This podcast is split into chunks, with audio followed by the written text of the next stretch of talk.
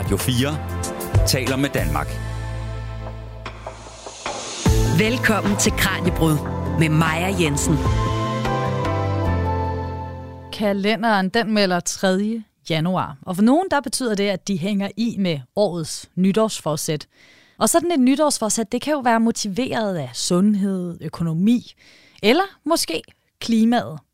For måske kunne et nytårsforsæt være at købe mindre nyt i år. At give sine gamle ting en ekstra chance, inden de ryger ud, og du køber en ny cykel, mobiltelefon, ny jakke eller computer. For vi elsker at købe nyt, og vi smider ekstremt mange ting ud, som faktisk har gode leveår i sig endnu. Faktisk i en sådan grad, at vi kan tale om en brug og smid væk kultur.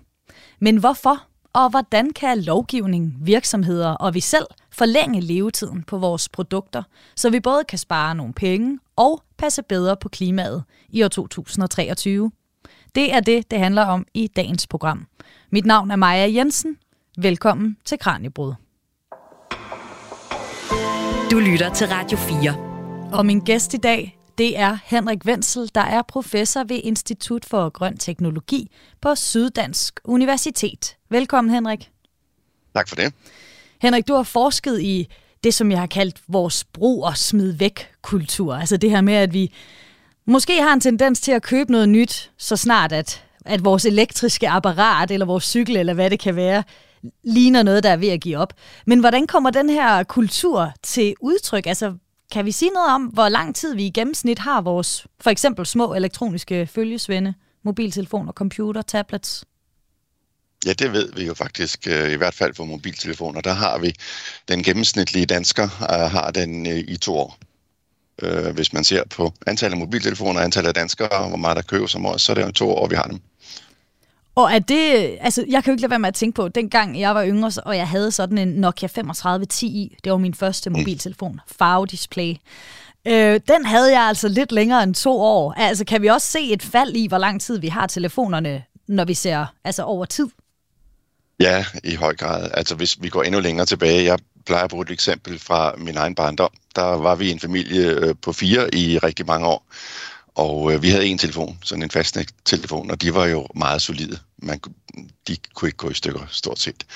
Og som jeg husker det, så havde vi den i 20 år, øh, den telefon. Så det er jo så en telefon til fire personer i 20 år. Øh, nu har hver person i familien en telefon, og den holder to år. Så det er altså 40 gange flere telefoner på en 20-årig periode. Og samtidig er vi blevet dobbelt så mange mennesker på jorden, godt og vel, siden jeg var barn. Så det er altså 80 gange flere telefoner, vi har, end vi havde, da jeg var barn. Det er voldsomt mange, og samtidig så indeholder de jo alle stofferne i det periodiske system stort set. Så det er jo et kæmpe mæssigt træk på ressourcer, det står for. Og det, siden da er der jo så også kommet øh, øh computer til, det havde vi jo heller ikke dengang, og tablets og, og så videre. Så vi har så meget og mere elektronik, end vi havde dengang. Og det er også den affaldstype, øh, der vokser allermest i verden. Så vi har altså bare generelt meget mere elektronik i dag, fordi vi har så mange forskellige små computere med os. Men hvorfor er det, vi ja. så smider det så hurtigt ud? Fordi en ting er, at som du siger, at nu har hvert familiemedlem sin egen mobiltelefon, sin egen computer, måske også sin egen tablet og et smartwatch, eller hvad man ellers kunne finde på at have. Øh, men hvorfor smider vi det ud efter, nu siger du to år for mobiltelefonen? Eller for nyt mange... i hvert fald. For nyt. Ja, det er der mange forskellige grunde til, men en af grundene er jo den her øh, softwareopdatering, den teknologiske udvikling, som går, som går meget stærkt. Og der er jo både en, øh, en reel grund i det, og så er der også noget, der er til dels skabt jo af de virksomheder, der lever af at, at sælge det. Vi var på et tidspunkt, øh, vi, vi kørte sådan et, et større projekt om det her, vi var på et gymnasium i Nyborg, og der var der en af, af eleverne der, han havde haft 12 telefoner på et år. Der er jo nogen, der går vanvittigt op i det. Det bliver, det bliver lidt kitsch, ikke? Det bliver lidt, øh, ja, lidt, lidt øh, ind og, og have det sidste nye. Ja, så det bliver også en måde at være med på moden faktisk, at følge tendenserne ja. at have den nyeste mobiltelefon. Ja, det er det. Ja.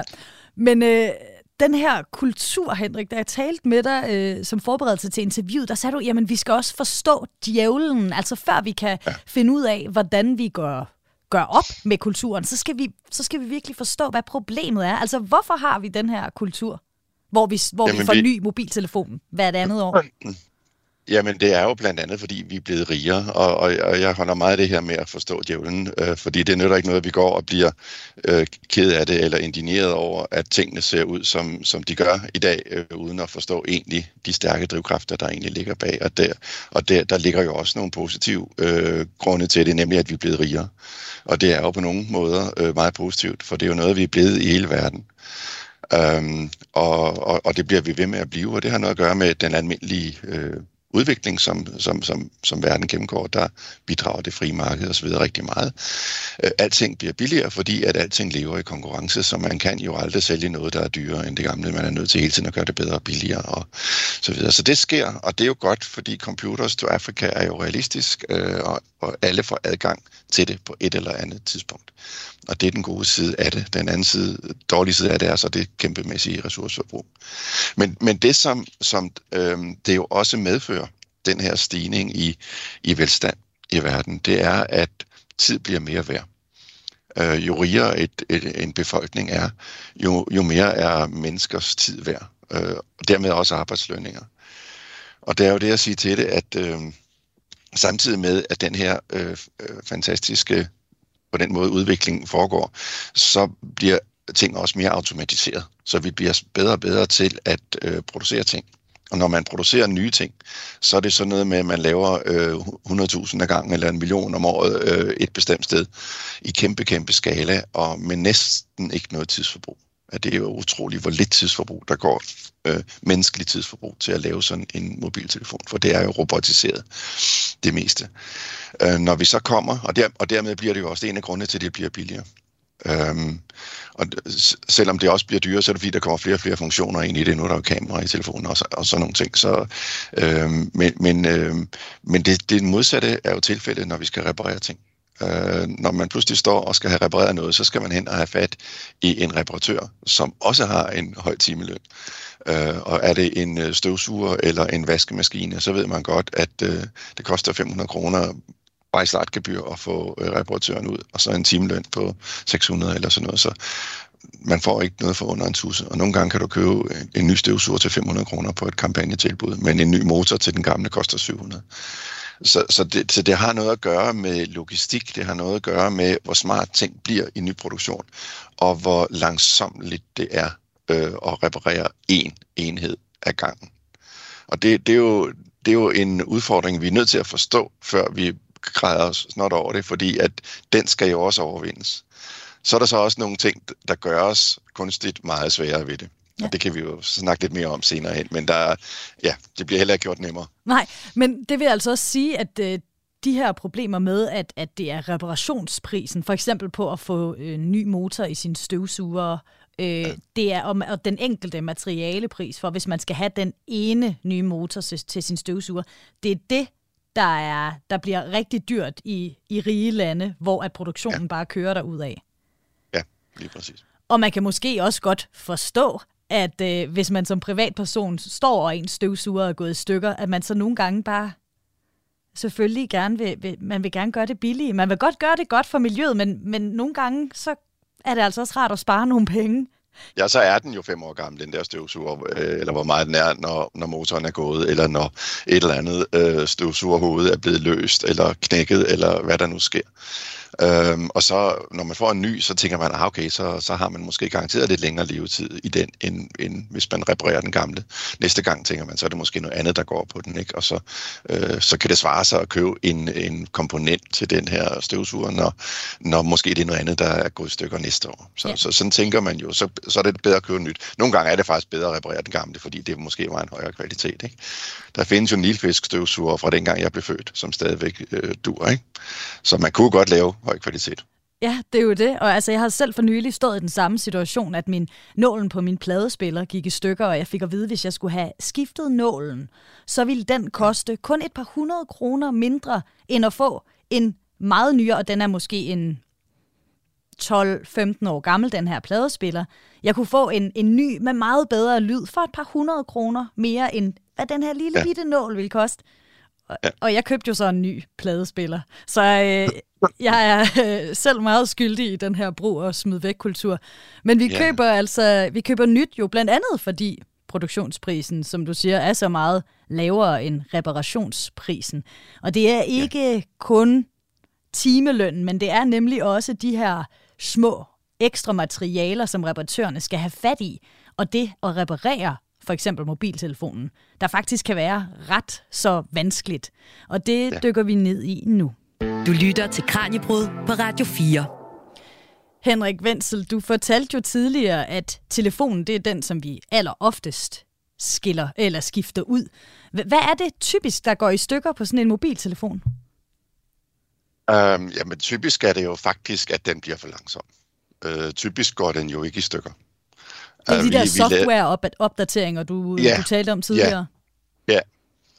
Uh, vi, vi lavede en kampagne for nogle år siden her på Fyn, hvor vi inviterede borgere på Fyn uh, gennem uh, TV2 Fyn, uh, lokal tv, til at komme uh, gennem to weekender og aflevere ting fra deres pulterkammer. Ting, som de havde smidt væk, men ikke havde kørt på genbrugsstationen endnu. Og der kom blandt andet et kæmpe mængde af gamle Nokia-telefoner ind. Og de virkede alle sammen.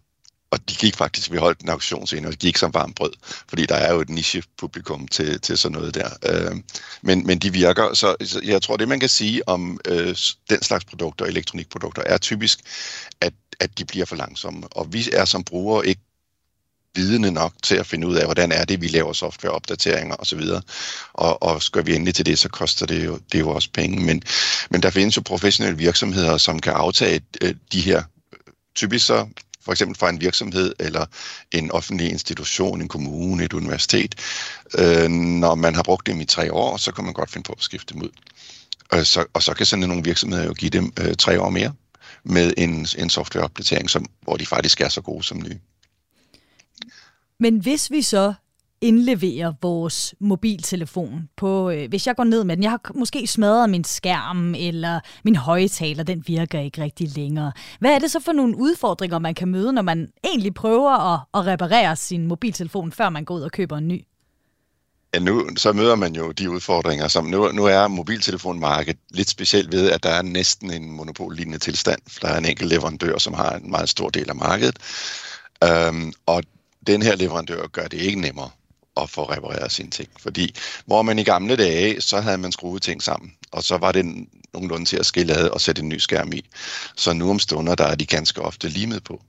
Og det kan der findes nogle argumenter for at gøre fra leverandørens side, fordi så holder det bedre, øh, men det er næsten umuligt at skille ad.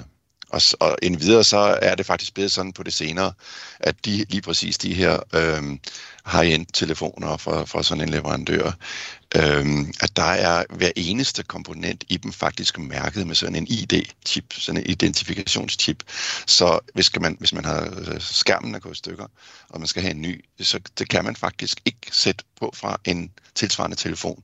Selv en fuldstændig identisk telefon af nøjagtigt samme mærke og model, kan man ikke skifte en skærm over øh, til, de, til den, der er gået i stykker, i stedet for den, der er gået i stykker. Fordi at den har en helt, helt unik ID per telefon. Så man skal købe en ny fra leverandøren, og den kan koste et par tusind. Ikke? Bare for en skærm. Ja, og det er jo sådan noget, som privatperson står jeg og tænker, hvordan kan man få lov til det? Altså det lyder jo virkelig som noget fusk, men det kan man jo så sige, at det er, fordi man sætter kvaliteten som det allerøverste.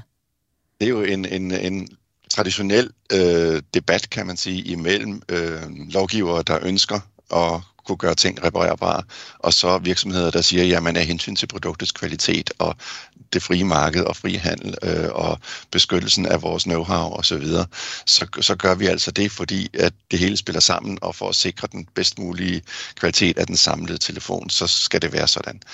Og et eller andet sted, så passer det jo nok ikke. Altså, fordi man har jo selv fra den samme leverandørs side gjort det anderledes tidligere. Øhm, det er nok en debat, man kan have meget længe med, mellem de parter, men, men øh, jeg tror også på, at det kommer til at gå den vej, at man, man skal have mere standardisering øh, af de her ting. Og standardisering er et nøgleord, sådan at man netop kan udskifte komponenter fra et produkt til et andet. Typisk er der kun én komponent, der går i stykker. Øh, noget så banalt som støvsuger, der er det ganske ofte øh, røret, der sidder fast på slangen, eller støvsugerhovedet, der bliver forløst eller, eller cracker. Og så er det enormt bøvlet at få fat i en reservedel til det. Øh, og, og, øh, og hvis man bare og der er ikke noget, der passer sammen. Altså, der er ikke noget, noget som helst fra en støvsuger, der passer på hinanden. Der er, er stort set nærmest bevidst fra producenternes side lavet forskellige diameter af rørene og forskellige konus. Øh, nogle er ovale, nogle er cirkulære. Og, så der er ingenting, der passer på hinanden. Øh, hvis der bare var det, så var det jo relativt nemt at give sin støvsuger nogle flere år på banen.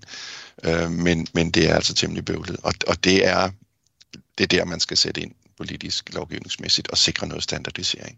Og så noget som ladestik kan jo være forskellige. Nu, nu bliver Apple vist tvunget til at bruge det samme ladestik øh, som andre, ikke? Men, men øh, det er jo helt åndssvagt, at vi skal købe en, en lader til hver eneste gang, vi har en, en ny model. Så, så det er også noget, der skal standardisering. Så standardisering er et nøgleord for ja. at sikre bedre, øh, længere levetid og, og reparerbarhed af tingene. Ja, men der er sådan nogle af de her ting, som du har fortalt om, for eksempel det her med at, at lime øh, mobiltelefonen sammen, i stedet for at skrue delene ja. sammen, og, og generelt gør det svært at, at reparere øh, mobiltelefonerne. Det er sådan noget, jeg vil sige, det er lidt i en gråzone. Du siger, at det kommer an på, hvis side af historien man hører, om det, om det ja, lyder præcis. lidt som noget, ja, om det lyder lidt snyd, eller om det, det lyder øh, reelt nok. Men ja. jeg kan også huske noget, som, som vil jeg sige, overhovedet ikke er i en gråzone. Nemlig for nogle år siden, der var sådan en sag om printere, der stoppede med at virke efter, jeg kan ikke huske, om det var to-tre år, og at det var som om, de var designet til at have en kort levetid. Der er vel ikke nogen gråzone her, Henrik. Det må man ikke, vel? Mm, nej, nej, og den historie kender jeg selvfølgelig også. Øh, og, og, og det kan man jo sige, det er snyd. Øh, på den anden side, så, så, som jeg nævnte, Nilfisk, de kunne lave støvsuger for øh, 60 år siden, øh, som stadig holder i dag. Og man er jo ikke, den know-how omkring materialekvalitet, den er jo ikke blevet mindre på de 60 år. Øh, så man ved jo godt, hvor lang tid et, et støvsugerhoved eller et rør på støvsugeren holder, hvornår det begynder at, at blive bøjeligt og løst, eller hvornår det, det cracker, fordi det bliver for, for skørt. Øh, det ved man jo godt så man ved jo udmærket, hvor længe de holder.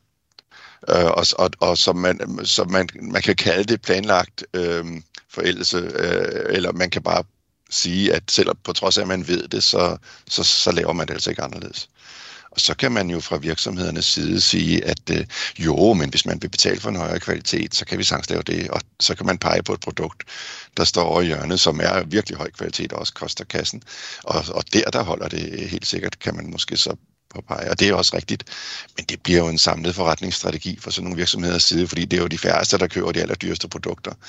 Øhm, og, og det er jo ikke sådan, at de der holdbare materialer og den måde at lave komponenterne på, koster tilsvarende mere øhm, som, som berettiger det der meget dyre produkt. Sådan er det jo ikke. Så man kunne jo sagtens, hvis man ligesom blev motiveret til det lovgivningsmæssigt, så kunne man jo sagtens sikre en væsentlig længere holdbar, holdbarhed af de forskellige komponenter i produkterne. Så det er simpelthen fordi, at hvis en støvsugervirksomhed for eksempel lavede en støvsuger, der simpelthen bare holdt hele livet igennem, måske nærmest flere generationer, jamen så ville de heller ikke have et særligt godt indkomstgrundlag. Det er faktisk det, er det, det handler om. Jo, det er det jo et eller andet sted, fordi så nogle store virksomheder, nu om stunder, så, så bliver virksomheder jo også større og større, og har større og større andel af, af verdensmarkedet øh, for, for nogle typer produkter. Ikke? Så de har jo en kæmpe know-how og, og, og kompetence.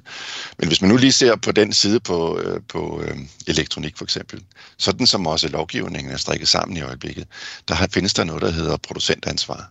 Og det er jo egentlig øh, fra starten positivt, fordi en, en producent af elektronik har ansvaret for det samme produkt, når det er smidt væk.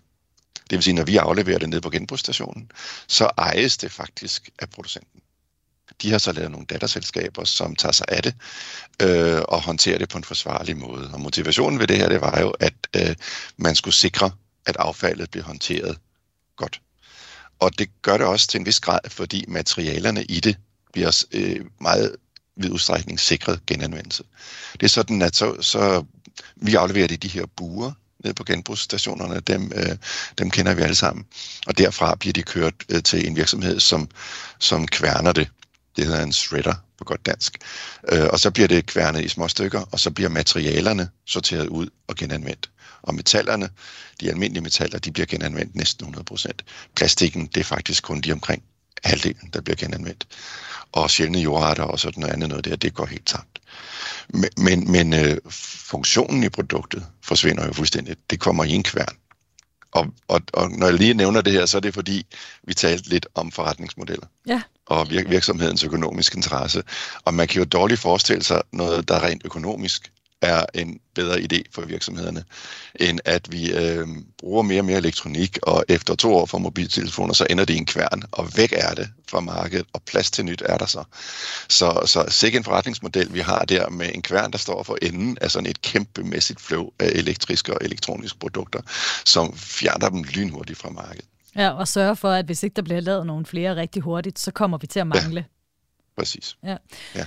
Du var kort inde på det tidligere, Henrik, men, men det her med, at hvis vi rent faktisk får repareret vores mobiltelefon, vores støvsuger, vores computer, så kan vi jo forlænge levetiden. Og sagde du, altså i, i gennemsnit var det så, altså sagde du tre år? Var det rigtigt uh, husket? Ja, man kan, man kan næsten fordoble levetiden af sine øh, PC'er. Øh, det kan man. Det, det er der virksomheder i Danmark, der gør. Øhm, og, og det mister ikke funktionalitet øh, ved det i nævneværdig omfang, eller det gør det slet ikke. Så, så, så det, er, det er i høj grad muligt. Det handler meget om at lige få den poleret op softwaremæssigt, øh, og, og, så, og så spiller den igen. Ja. Men vi kan altså forlænge levetiden på vores elektron, eller el, elektronik ganske meget, hvis vi altså kan få dem repareret. Og ja, hvis det ikke er for dyrt, og hvis reparatøren har reservedelen, vi mangler, og hvis man så også kan få taget sig sammen til rent faktisk at få den indleveret, og ikke bare lade den gamle mobil ligge i skuffen for eksempel, og køber en ny. For det er der altså mange af os, der gør. Men hvorfor er det, vi lader de mobiltelefoner ligge i skuffen? Ja, det kan du få svaret på nu. Radio 4 taler med Danmark. Du lytter til Kranjebrød Radio 4's daglige videnskabsprogram, som i dag handler om opgøret med, eller et forsøg på et opgør med den brug- og smid væk kultur, der hersker i de rige dele af verden, hvor det hvor der bliver produceret nyt og nyt og nyt, og hvor det nærmest er billigere at købe nyt, end at få sin gamle elektronik repareret. Og min gæst i dag er professor Henrik Wenzel fra Syddansk Universitet, der forsker i genbrug, cirkulær økonomi og grøn teknologi. Og Henrik, noget som er fælles for rigtig mange af os, det er, at hvis vi åbner rodeskuffen derhjemme, den der, hvor der ligger gamle kvitteringer, der ligger måske pas og cykellygter, så ligger der også måske en smartphone eller to. Det gør der i hvert fald hjemme hos mig.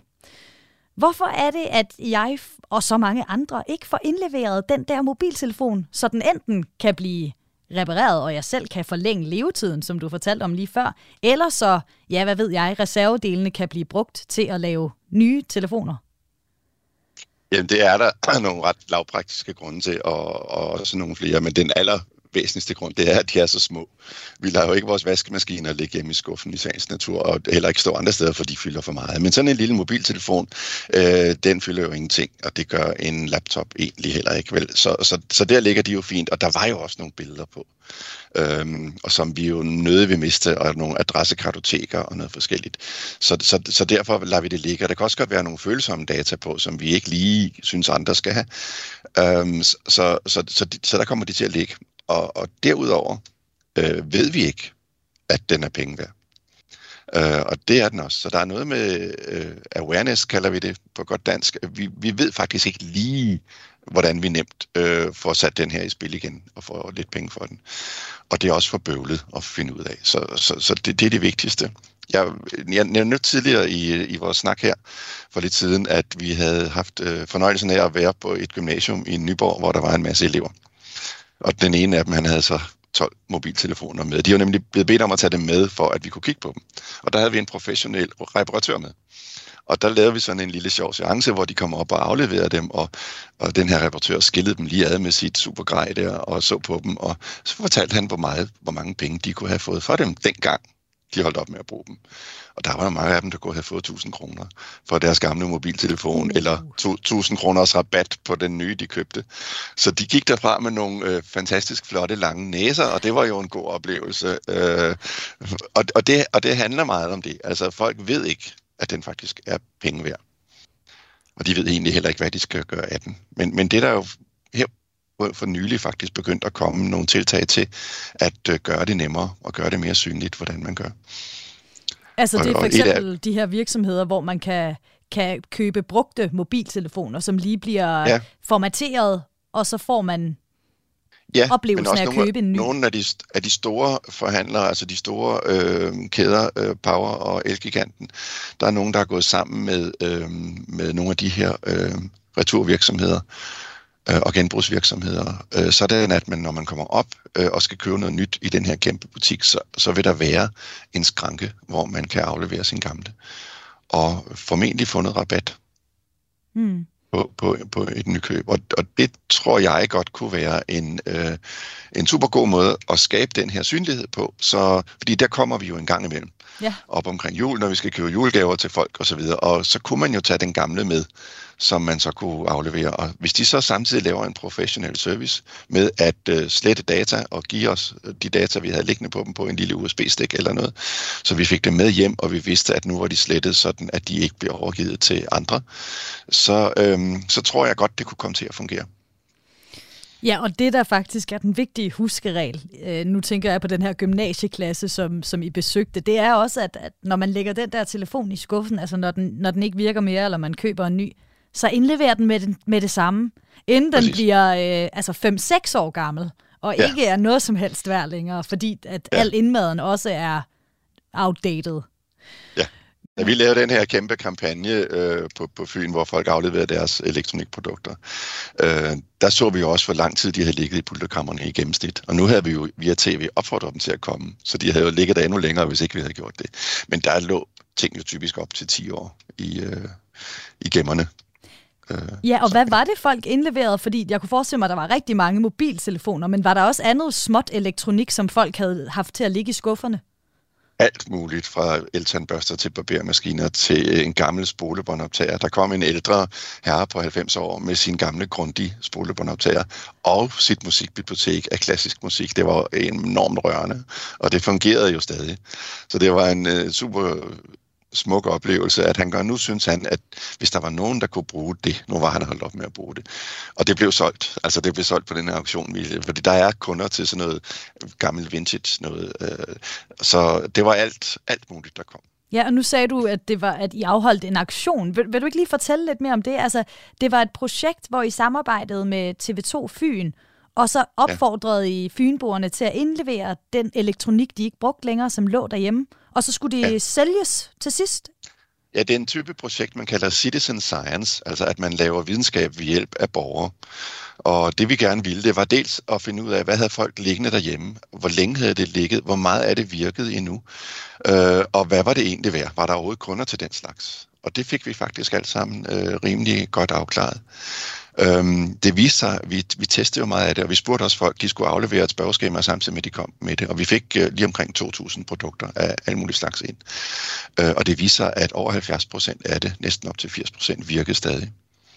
Øh, to tredjedel af det virkede uden nogen issues, og, og den sidste øh, virkede med, med nogle ting, som, som godt kunne repareres. Så, så det var et fantastisk øh, overblik, vi fik der. Og så holdt vi så til sidst en auktion, hvor vi ikke solgte det hele, men vi valgte øh, halvdelen ud eller sådan noget og satte til salg. Og det blev stort set alt sammen solgt. Og der, der var virkelig kunder til det. Vi havde jo også annonceret det via tv og så videre, så der kom rigtig mange af de her også øh, opkøbere, som, som lever af at, at gøre sådan noget. Så der kom nogen, der købte 10 gamle computere og så videre. Ikke?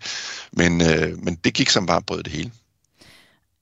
Og altså, det, det er jo lidt sjovt at tænke på, fordi de fleste ting, der ender i de der skuffer eller i pulterkammerne, det er jo fordi, man selv tænker, ah, det er outdated det her. Jeg skal have mig, Ja. en, jeg skal have mig en ny røremaskine, eller et nyt musikanlæg, en ny pladespiller. Ja. Og alligevel, altså, så, så, så det fejlede ikke noget. Er der forskel på, når folk indleverede det til jer der, og så når I har kigget på det, som folk afleverer på genbrugspladsen i de her buer, som du fortalte om tidligere?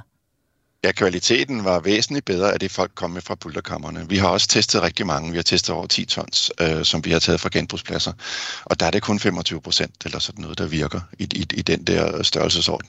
Så der sker altså noget i, i den håndtering fra, at man tager det ud af sit pulterkammer, til, man, øh, til det har ligget i burene nogle dage, hvor, som det jo havde gjort, da vi kom og tog det. Og, øh, og det er jo selvfølgelig, fordi det bliver det smidt op i en, en trailer, og så bliver det kørt ned, og så bliver det smidt ned i buret, og, og så øh, har der måske regnet eller snedet på det. Øh, og det sker også, at der er ting, der bliver stjålet. Det sker også, at der er nogle af kablerne fra støvsugeren, der bliver klippet af, fordi de indeholder kår. Altså nogle af de her støvsugerledninger øh, bliver solgt og sådan, ikke? Øh, fordi så godt beskyttet er de jo heller ikke på genbrugspladserne. Så, så, så der sker en hel del øh, funktionsforringelse fra gangen fra pulterkammeret og ned til genbrugspladsen. Men det vil altså også, øh, det afspejler måske også, at folk har lidt sværere ved at skille sig af med det, hvis de godt ved inderst inde, den virker jo stadig. Det kan være, at jeg får brug for den igen en dag. Ja, ja. Og grund til, at, man, at vi kunne sælge det, det var selvfølgelig, altså nu var det jo en meget, meget lille del i forhold til et nysalg. Så, så det viser jo ikke, at øh, vi kan sælge en meget, meget, meget stor procentdel af sådan noget gammelt noget, men det viser, at der er kunder til det i hvert fald. Øh, og grunden til, at der er det, er, at vi er jo forskellige. Der findes jo alle mulige modeller af mobiltelefoner, for eksempel. Min kone har kun for to år siden gået bort fra en Nokia trykknap-telefon. Øh, fordi at, øh, og jeg har stadig øh, venner, der har sådan en. Øh, og, og det er jo fordi, at vi er forskellige, vi synes forskellige ting er, er, er gode at have. Og der findes jo alle mulige modeller også af, af de her smartphones. Jeg har selv en, der er fem år gammel nu. Øhm, og, og, og, og jeg er godt tilfreds med den model. Øh, men det er en, en nummer syv, ikke? og nu er vi jo oppe i nummer 12-13 stykker. Jeg ved ikke engang, hvad man er nået på dem der. Men, men, men øh, og det betyder bare, at et eller andet sted derude, der er der simpelthen nok en, der vil være glad nok for den, som jeg ikke selv er glad nok for længere. Men vi aner ikke, hvordan vi kommer i kontakt med den person. Og det der med at sætte den til salg på den blå avis eller sådan noget, det duer heller ikke, fordi det har vi også øh, fundet ud af i vores forskning. Det, som man er allermest, øh, der betyder allermest, når det her, det er øh, sikkerheden. Så vi vil, vi vil ikke købe en gammel mobiltelefon af en privatperson. Vi vil gerne købe den af en øh, professionel, og der vil vi egentlig godt betale noget mere for den, bare for at få en for eksempel toårig garanti eller sådan noget på den. Øhm, så så det, det, den vidshed og, og datasikkerhed og softwaresikkerhed, den er noget værd.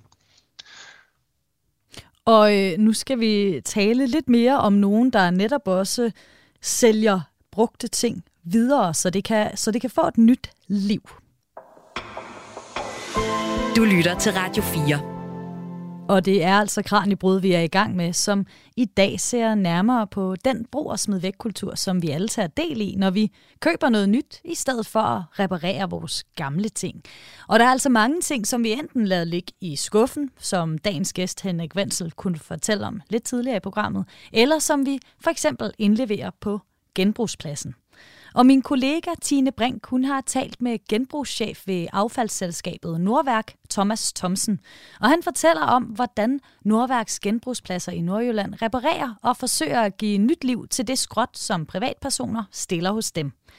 Herefter der sælges de i standsatte hvidevarer, tøj, cykler osv. i deres genbrugsbutikker et af, af, af det, der, der vi har gjort rigtig meget ud af i mange år, det er, at vi har et rum i vores øh, bygning, der er allokeret til genbrugsvarer. Det vil sige noget, der egentlig af vores kunder ikke er betegnet som affald eller skrot, men noget, som ikke er i stykker, men noget, de agter at, at, at give videre, og, fordi de ikke har behov for det længere. Så, så det er egentlig det, der er ret vigtigt ligesom at få på plads, det er, at vi skiller mellem affald og skråstreg skråt, og så øh, det her, øh, de her varer, der egentlig øh, fungerer endnu.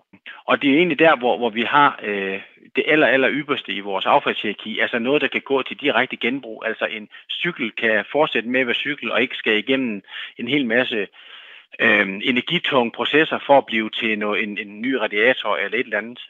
Og det har vi gjort øh, stort nummer ud af rigtig, rigtig mange år at få de her øh, genbrugsrum op at køre og få vores borgere til at vide, at man kan stille tingene herinde for at give dem øh, et nyt liv, kan man sige. Gør I noget ved det så, inden det bliver sat til salg? Det vi har erfaring med, nu har vi drevet genbrugsbutik i 30 år, tror jeg. Øh, det, det, det vi har erfaring, det er, at alle de her genstande, vi får ind på genbrugspladserne, der bliver sat ind af borgeren som, som genbrugsvarer, dem transporterer vi op til vores lager i butikken, og der kategoriserer vi tingene altså i vores butik, altså sørger for, at, øh, at øh, tingene bliver øh, sat sammen, så vores kunder de nemmere kan finde tingene. Tøj kommer på bøjler, vi vasker lige porcelænet, så det er indbydende.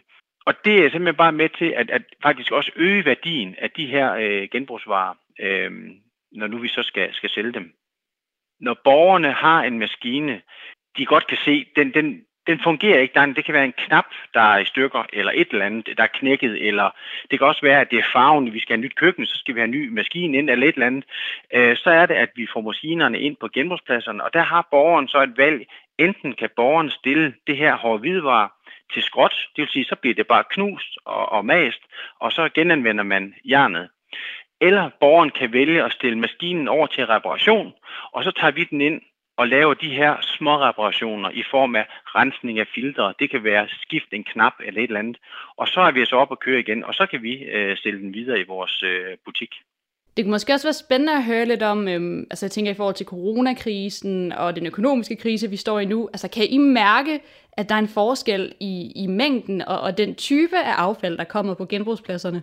Det der, var, det, der var meget kendetegnende ved corona, da det stod på, det var, at vi fik rigtig, rigtig travlt på genbrugspladserne. Øhm, alle vores kunder, de skulle ikke ud og rejse, de kunne heller ikke så meget komme ud og spise og komme i biografen osv. Så, øh, så blev der virkelig sat, øh, sat nye stakitter op, og der blev sat øh, nye køkkener op en masse. Øh, og det kunne vi virkelig, virkelig mærke. Øh, vi havde affaldsmængder, der steg 25-30 procent øh, der i, i coronaperioden. Det vi så kan mærke nu, det er jo så faktisk øh, det modsatte. Øh, der er krise, øh, og det gør altså, at vi får faktisk nu væsentligt mindre ind på, øh, på genbrugspladserne, end vi ville øh, på en normal øh, december måned. Øh, vi kan også mærke, at der faktisk er en større efterspørgsel i butikkerne, i vores genbrugsbutikker, men også, øh, vi har talt med mange af vores hjælpeorganisationer op i området her, de har også en kæmpe stor efterspørgsel på tøj, på julehjælp osv., fordi folk de er simpelthen presset. Så øh, det er lidt et dilemma, at vi får mindre varer ind til butikken, men der er en større efterspørgsel på varer i vores butikker. Øhm, så det er lidt et, et, et dilemma, vi er i. Og hvis man sådan skulle kigge måske endnu længere tilbage, altså sådan noget 30-40 år. Nu taler man så meget om, at vi skal blive bedre til madspil og genbrug. Altså, er vi blevet bedre, eller er det bare den samme mængde affald, der stadig er? Altså, øh, der er en tendens til, at vi kan se, at, at der bliver mere og mere affald. Men vi er så også blevet bedre til at, at, at genanvende og genbruge vores affald. Øh, vi har fået mange, mange flere sorteringer. Da jeg startede i, i branchen her for 20 år siden, jamen derude på genbrugspladserne havde vi måske kun 20 sorteringer. Nu er vi oppe på over det dobbelte. Øhm, og så også det faktum, at vi har fået sorteringerne hjem under køkkenloven, kan man sige, et hjem i husstanden, det gør altså også meget på, øh, på vores øh, genanvendelsesprocenter, fordi at borgeren de er mere tilbøjelige til at sortere, frem for at smide de øh, skraldespanden hjemme, og så røg det hele på forbrændingsanlægget. Øhm, så det har hjulpet meget, at vi har fået de her øh, vi kalder det mange gange de 10 sorteringer udrullet ud til, til husstandene. Det, øh, det er noget, vi kan mærke, også på genbrugspladserne, at øh, der er så noget mere, man kan aflevere hjemme i husstanden, hvor man tidligere kørte på genbrugspladsen, eller de lokale bobler og kuber, hvad det nu hedder. Og det var altså genbrugschef Thomas Thomsen, og han fortæller også om et aktuelt høringsforslag, som har et mål om, at mest muligt skal genbruges. Og det betyder, at et affaldsselskab som Nordværk i fremtiden skal stille genbrugsvarer til rådighed for privatpersoner, der besøger genbrugspladsen, før de eventuelt selv kan reparere det og sælge det videre, som de altså har gjort indtil nu. Og så skal jeg også lige huske at sige, at øh, indslaget altså blev optaget inden den nye SVM-regering blev dannet. Der er et høringsforslag ude, øh, eller en bekendtgørelse af i høring, men regeringsdannelsen har jo lidt lavet vente på sig. Det vil sige, at vi har ikke fået en endelig bekendtgørelse. Og en bekendtgørelse er simpelthen en lov, der siger, øh, i vores tilfælde, hvordan må vi håndtere varerne ude på genbrugspladserne, de ting, der kommer ind i det her genbrugsrum. Øh, og der kommer simpelthen en ny lovgivning, der faktisk er øh, for at, altså hovedformålet, det er, at mest muligt skal til genbrug. Men man sætter ligesom de private aktører i forsædet til at få øh, mest muligt øh, af de her varer, der er kommet ind i genbrugsrummet. Forstået på den måde, at os som affaldsselskab, der driver en kommunal genbrugsbutik, vi er forpligtet til at stille alle de her genbrugsvarer til rådighed til private aktører. Det kunne være herre fru Hansen, der kommer ud på genbrugspladsen, der må tage nogle ting med hjem igen. Det kan være Røde Kors, Blå Kors og hvad de nu hedder, de her hjælpeorganisationer. Og det kan også godt være lokale entreprenører, der kunne tænke sig at begive sig ind på reparation af cykelmarkedet eller reparation af hårde hvidevarer. Der er vi forpligtet til at stille de her varer til rådighed til dem. I kan tage den kvitter frit, og så kan det blive genbrugt. Og så er det kun de varer, som de her private aktører, de ikke øh, har mulighed for at hente eller har lyst til at have, dem må vi så tage ind i vores kommunale genbrugsbutik, og så må vi tage dem øh, videre og så stille dem i vores øh, regi. Så det er egentlig det er ret skældsættende. Øhm, nu er den endelige ordlyd ikke færdig endnu.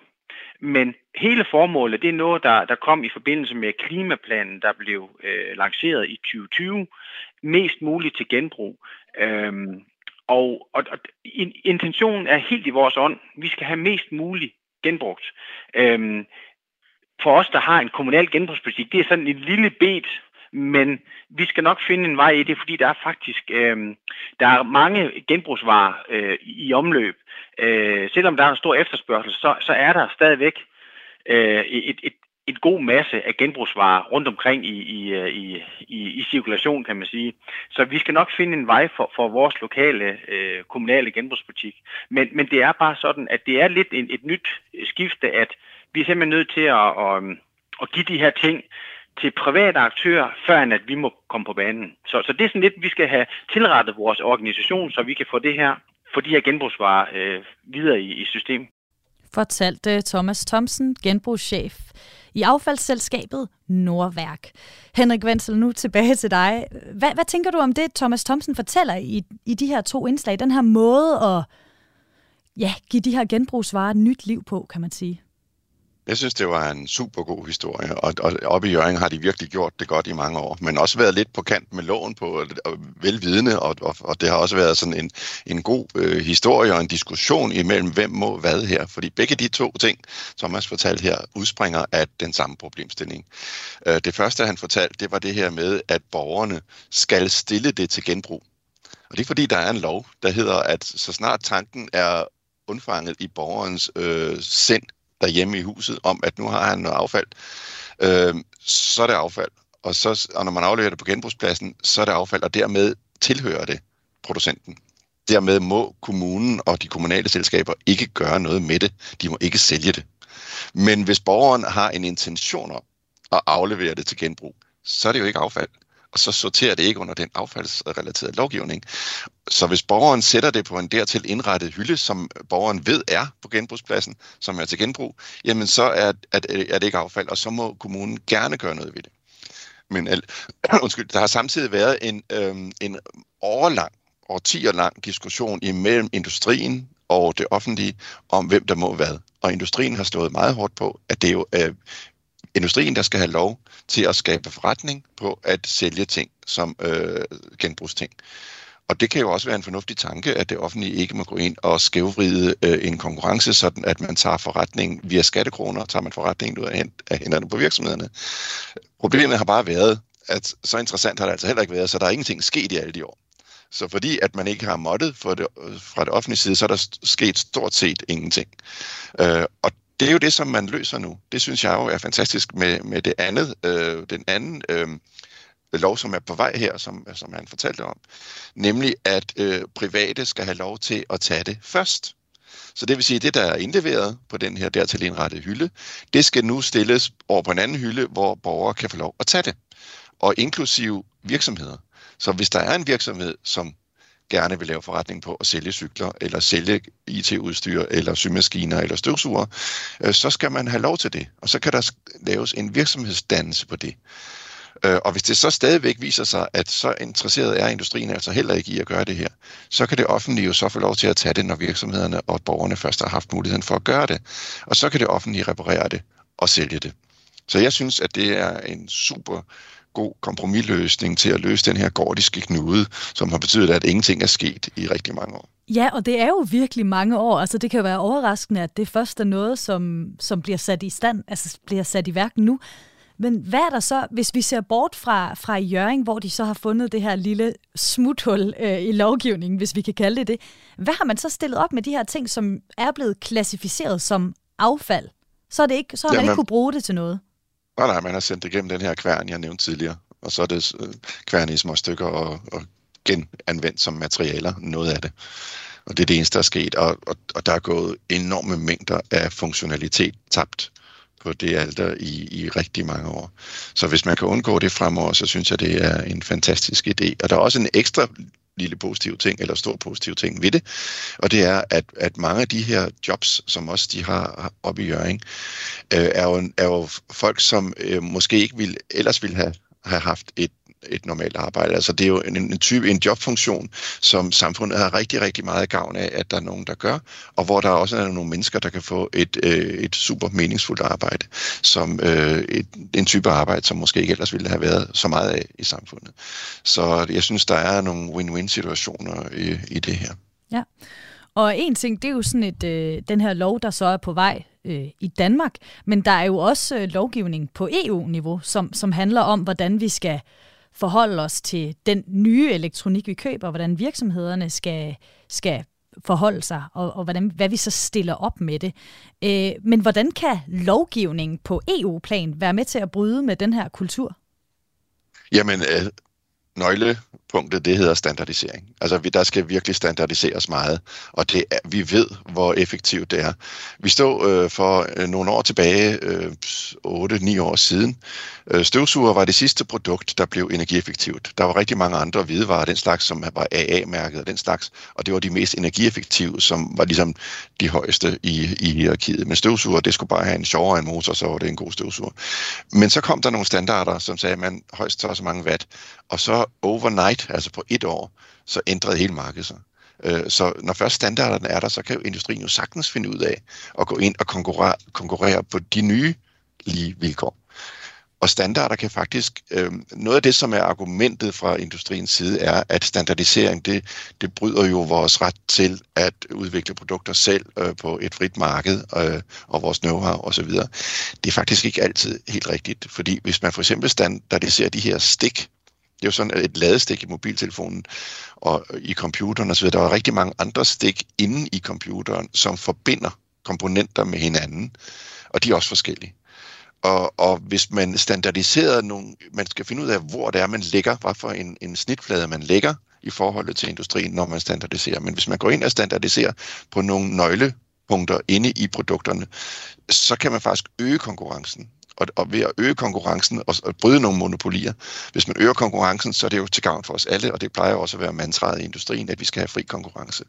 Så øh, der ligger altså nogle muligheder for at finde ud af, hvor lægger man sine, sine standarder, sådan at det kommer både industrien og os borgere til gavn. Ja, og den her standardisering, som du fortæller om, det er noget, som jeg i hvert fald kunne læse mig frem til, som, som starter i efteråret 2024. Der skal der altså være en, en standardisering, når det kommer til de her ladere på øh, elektronik, blandt andet mobiltelefoner.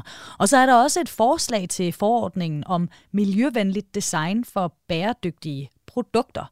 Den øh, kom i marts 2022. Og det er blandt andet sådan noget som, at der skal være mere gennemsigtighed med, hvor lang tid et produkt holder. Når jeg går ud og køber en mobiltelefon, så skal der stå, du kan forvente, at den holder cirka to år eller tre år, eller hvad ved jeg. Men Henrik, tror du, at, at en øget gennemsigtighed, vil den ændre vores vaner, eller tænker vi slet ikke så langt frem, når vi køber en ny mobiltelefon, eller en computer, eller en støvsuger? Det kan godt betyde noget, men, men øh, erfaringen viser jo, at det, der betyder mest for os, det er, hvad et produkt koster i købsituationen. Vi er ikke så gode til at regne om per år. Hvis en vaskemaskine holder syv år, og en anden kun holder fem, øh, det gør vi ikke så meget. Også fordi, at det tit er likviditet, vi mangler. Så, så hvor meget det kommer til at virke, det, det, det kan jeg godt tvivle lidt på selve det med, med gennemsigtigheden for levetiden. Men man kan jo også lægge det ekstra på og sige, at man, kan, man skal give en længere garanti som man skal, bliver tvunget til at designe for længere levetid, fordi det kan man uden problemer gøre. Ja, så rigtig mange af, af svarene eller løsningerne, de ligger faktisk ved, ved noget lovgivning, lovgivning, der skal nudge øh, virksomhederne til at for eksempel forlænge levetiden af et produkt eller standardisere et produkt. Ja, nudge eller tvinge jeg, synes ikke, jeg synes ikke, man skal være så, så bekymret for at tvinge, hvis det er fælles. Problemet er, at man må ikke konkurrenceforvride, men hvis det er fælles. Hvis man nu tager det banale eksempel med støvsuger igen, jamen så kan man sige, at selve den fitting, altså diameteren imellem røret og støvsugerhovedet, altså den skal være 33 mm eller, eller et eller andet. Den er jo alt i øjeblikket mellem 22,2 og, og 33,4, ikke? Og, du får, altså, og det, bare der er en millimeter til forskel eller en halv, så, så dur det jo ikke. Og det har man sørget for, at der er. Så der er ikke noget, der fitter øh, der, men øh, det jo ikke være konkurrenceforvridende at sige, at man skal altså leve op til sådan en standard, fordi så kan man jo stadigvæk lave støvsugerhovedet med sit eget design og sin egen kvalitet og funktion. Øh, blot man lige præcis der, hvor det fitter til røret, overholder en standard. Så man skal bare finde de der snitflader, som kommer os alle sammen til gavn og bryder de der tåbelige monopolier, der gør, at vi smider alting for meget væk. Ja. Men med det, Henrik, så skal vi altså til at runde af for i dag. Så jeg vil gerne sige mange tak, fordi du havde lyst til at, at være med. Det tak. Og det var altså øh, professor ved Institut for Grøn Teknologi på Syddansk Universitet, Henrik Wenzel. Kranjebrud er produceret af Videnslød for Radio 4. Mit navn er Maja Jensen. Tak fordi du lyttede med.